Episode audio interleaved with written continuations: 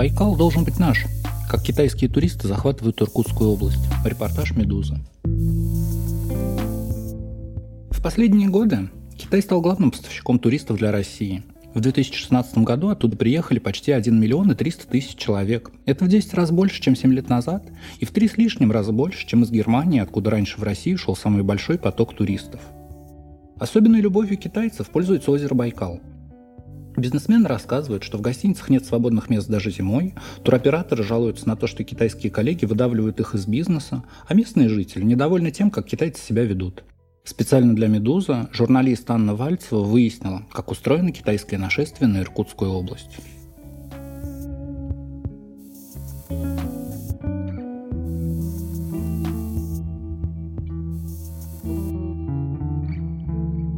Озеро Байкал затянут льдом. По льду друг за другом, группами, парами и изредка в одиночку идут люди в разноцветной одежде и катят за собой чемоданы на колесиках. Попасть на остров Альхон с материка летом можно только по воде. Зимой, когда озеро замерзает, по льду. За 3 минуты и 400 рублей на катере на воздушной подушке или бесплатно за 15-20 минут пешком. Люди с чемоданами предпочитают экономить. Все они приехали сюда из Китая. Я как будто попал в московское метро. Хотя нет, в пекинское, писала зимой 2017 года в Фейсбуке, увидевшая эту картину жительница Иркутска Карина Пронина. И добавляла, еще год назад такого не было. Это подтверждают представители местного турбизнеса. По их словам, до 90% всех туристов на озере этой зимой приехали из Китая. А в дни китайского Нового года в последнюю неделю января в некоторых гостиницах на Альхоне были исключительно китайские постояльцы.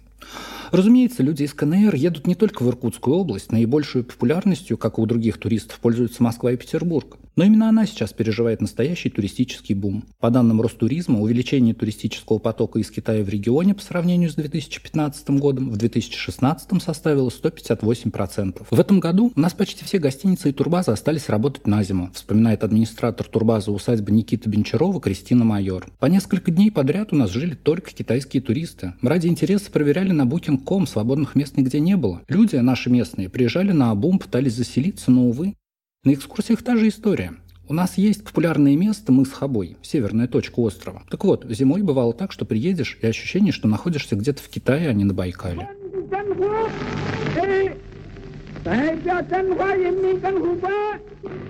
Туристы из Китая, особенно старшего поколения, это зачастую поклонники так называемого красного туризма по местам, значимым для истории коммунизма, зародившегося внутри страны в то время, когда у ее граждан не было возможности путешествовать за границу. В Китае создано сотни таких маршрутов, поэтому российский турбизнес подстроился под спрос. В России есть что предложить гостям по этой теме и в Москве, и в регионах. В 2017 году ожидают роста китайского турпотока и в связи с юбилеем Октябрьской революции. Впрочем, среди тех, кто едет на Байкал, по словам работников местного турбизнеса, есть и другие. Часто молодые люди и студенты, интеллигентные и европеизированные. Некоторые путешествуют сами по себе. Они останавливаются в бюджетных отелях и хостелах, не пользуются услугами гидов, ориентируясь на соцсети. Путешествуют они, впрочем, теми же маршрутами, что и другие байкальские туристы. Иркутск как отправная точка, поселок Листвянка на берегу Байкала, факультативно круглобайкальская железная дорога, обязательно Альхон. Директор иркутской туристической компании Green Express Вадим Копылов говорит, что именно на Альхон стремится почти каждый турист из Китая. И насколько он знает, есть даже популярные песни о нем на китайском языке. В социальных сетях про заполонивших Байкал китайцев пишут, что они не уважают никого вокруг себя. Московский фотограф Кирилл Уютнов,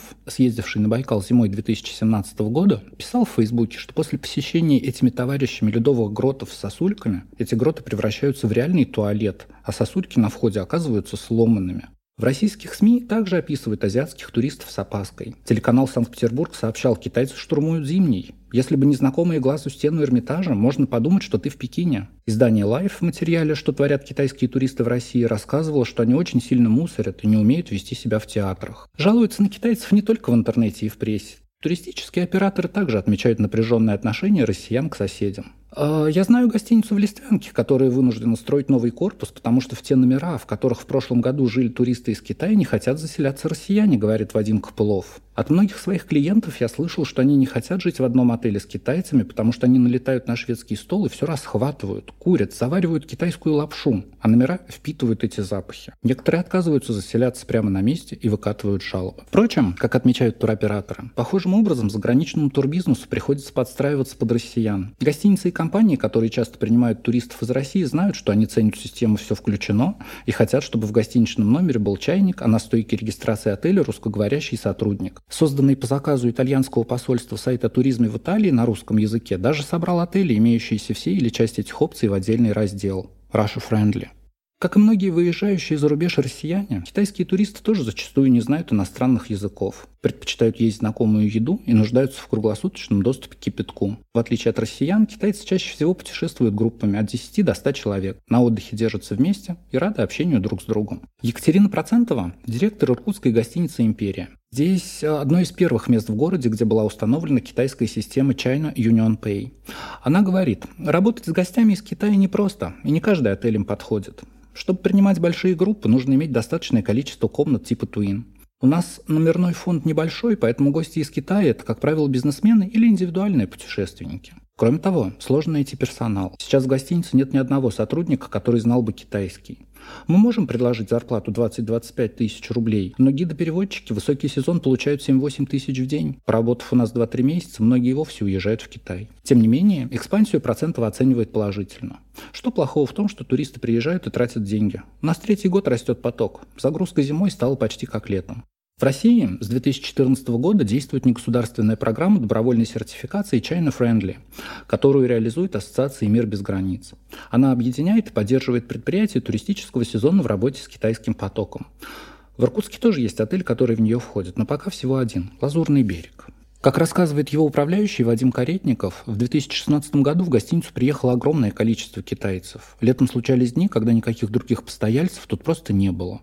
Он подтверждает, что для китайских туристов важно примерно то же, что и для российских. Приветствие на родном языке, бесплатный Wi-Fi, кулеры на каждом этаже, несколько дополнительных пунктов в меню завтрака. Каретников говорит, да, есть туристы, которые могут позволить себе закурить в номере или в зоне ресепшн заварить лапшу и есть ее там. Но все решаемо, можно привыкнуть или доступно объяснить. Мы тоже за границей пьем чай в номерах, а кому-то это может показаться неадекватно. Семен Майор, владелец туристической компании Альхон Скай, подытоживает. Китаец китайцу рознь, так же, как и русский русскому, поэтому я бы воздержался от обобщений.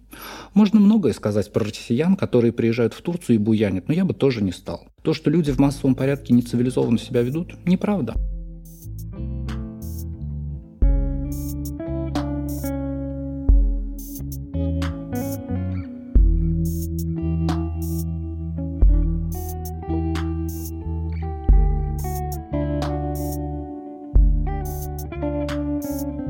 Еще в 80-х на границе с Китаем встречались красные таблички с надписями вроде «Внимание! Китаец наш враг!».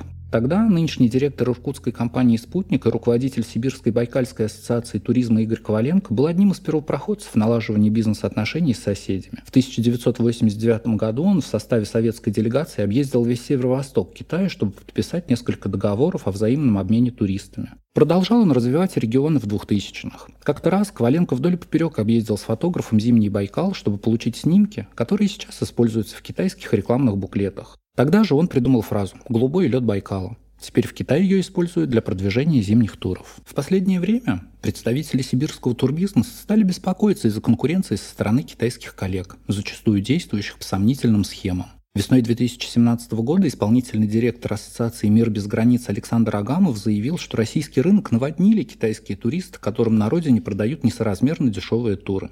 По его словам, этот поток обслуживают базирующиеся в России граждане КНР, которые встречают соотечественников, занимаются их размещением, а также возят по дружественным магазинам, где туристы делают покупки за наличные по завышенным ценам. Золото, янтарь, украшения из драгоценных камней, одежда европейских брендов. В результате из российской экономики, по данным мира из границ, выводится как минимум 500 миллионов долларов ежегодно, поскольку эти покупки никак не декларируются. Как объяснили «Медузе» в «Мире без границ», работает это примерно так. Китайцы везут в Россию наличные, они в специально созданных для них магазинах совершают покупки по завышенным ценам, которые не соответствуют реальным кассовым чекам, а наличные делятся между хозяином лавки, китайским сопровождающим группы и российским гидом и китайской компанией. Копылов добавляет, что это проблема общероссийская. Он говорит, мало того, что китайские предприниматели заходят на наш рынок, так они еще и создают вокруг себя замкнутую инфраструктуру, когда гостиницы, рестораны, транспорт, все становится китайским. По его оценкам, 6-7 китайских гостиниц в Листвянке уже есть, поменьше на Альхоне.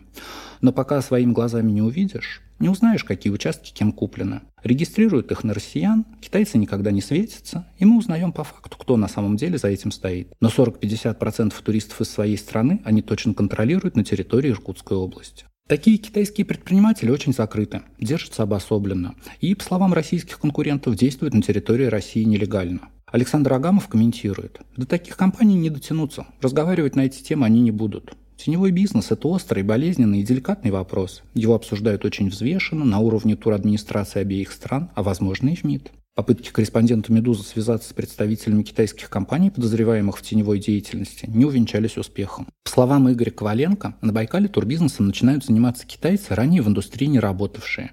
Даже бывшие торговцы, которые делали деньги на российских туристов, приезжавших в Китай на шопинг. Коваленко поясняет, это люди, которые быстро ориентируются, в том числе уже покупают землю на берегу Байкала. Я лично задавал одним вопрос. Вы что-то строить хотите? Какие-то объекты инфраструктуры? Нет, говорят. Мы сейчас купим, а потом продадим богатым китайцам. И в итоге они сюда переезжают. Некоторые, может быть, не навсегда, но это не инвестиции, это экспансия. Коваленко добавляет, что китайские компании, продающие дешевые туры, зачастую уже в России используют то, что их соотечественники не знают ни языка, ни рынка, и продают дополнительные экскурсии в три дорого. Говорит он о низком качестве сервиса конкурентов. Как-то раз он встречал партнера из Гонконга в аэропорту, и вместе с ним прилетела вот такая вот, как он говорит, серая группа. Я говорю, вот посмотри, какой транспорт их повезет и как выглядит их гид, и сравни с тем, что предлагаем мы. Он говорит, все понял, вопросов нет. Вот так они и делают свои низкие цены. Схема, по которой действуют серые операторы, проста. По российским законам компания, предоставляющая туристические услуги, должна быть внесена в соответствующий реестр, обеспечить страховые гарантии, а также заплатить взносы в фонды турпомощи. В России немало турфирм, собирающих клиентов по соцсетям и экономящих на правовом обеспечении своего статуса. Избегая расходов на регистрацию, они могут предлагать более низкие цены. Также работают и их китайские коллеги, однако для этого им необходимо привести клиентов в Россию. Самый простой способ это сделать по безвизовым спискам. С 2000 года между Россией и Китаем действует соглашение о безвизовом обмене туристическими группами, в котором участвуют туроператоры. Чтобы получить такую возможность, компания ежегодно проходит сложную бюрократическую процедуру, а нарушителей и тех, кто перестает соответствовать требованиям соглашения, исключают. Помимо добросовестных турфирм, принимающих в России китайцев, на рынке есть и компании, которые только торгуют списками, а в реальном обслуживании туристов не участвуют. Устроено это примерно так. Китайские компании, желающие вести группу туристов, с помощью нелегальных китайских предпринимателей связываются с аккредитованным партнером в России, который оформляет их по безвизовому списку, получает за это небольшое вознаграждение и больше ничего не делает. Как рассказала «Медузе» представительница одной из сибирских компаний, работающих в этой нише, на каждой фамилии можно заработать по 10-20 долларов, не сделав ровным счетом ничего. Она добавляет, особенно несправедливо, что в обратную сторону такой номер не пройдет. В Китае с этим строго. Каком-то смысле китайские коллеги еще и помогают российским туроператорам справиться с ростом туристического потока. По оценкам самих китайцев, в обозримом будущем в одну Иркутскую область в год будет приезжать около миллиона туристов из этой страны. Это очень много. В Москве уже не хватает гидов и переводчиков со знанием китайского языка, а в Санкт-Петербурге летом в самый высокий сезон и мест в гостиницах. Высокий сезон в столице, по информации «Мира без границ», через пункты пересечения границы проходит 80-90 групп только из континентального Китая, без учетом Тайваня и Гонконга, а также бизнес-туристы. На этот поток нужно единовременно около 300 гидов-переводчиков, а в Москве их всего около сотни. Рост китайского потока фиксируют повсеместно, в том числе и за Уралом, в Новосибирске, на Алтае, Дальнем Востоке и Камчатке. Начинают появляться и большие инвестиционные проекты, заточенные на развитие китайского туризма. Так на том же Байкале компания Гранд Байкал и ее китайские партнеры собираются вложить около 11 миллиардов рублей в строительство туристической инфраструктуры в городе Байкальске, на месте закрытого Байкальского целлюлозно-бумажного комбината. Игорь Коваленко уверен в необходимости более жесткого регулирования китайского присутствия в российской туриндустрии. Он, например, считает, что необходимо строго соблюдать существующий запрет на работу китайских гидов на территории России, потому что иностранцы лишают работы наших ребят, которые по 7-8 лет учились, а также потому, что россияне в Китае гидами работать, например, не могут. Позиция государства по этому вопросу неоднозначна. В 2016 году Министерство труда сначала расширило список профессий, которые могут осваивать иностранцы и трудоустраиваться по ним в России, включив туда гидов, но затем отказалось от этой строчки в соответствующем приказе. Уже в конце апреля 2017 года Владимир Путин предложил предложил разрешить иностранцам работать гидами в России.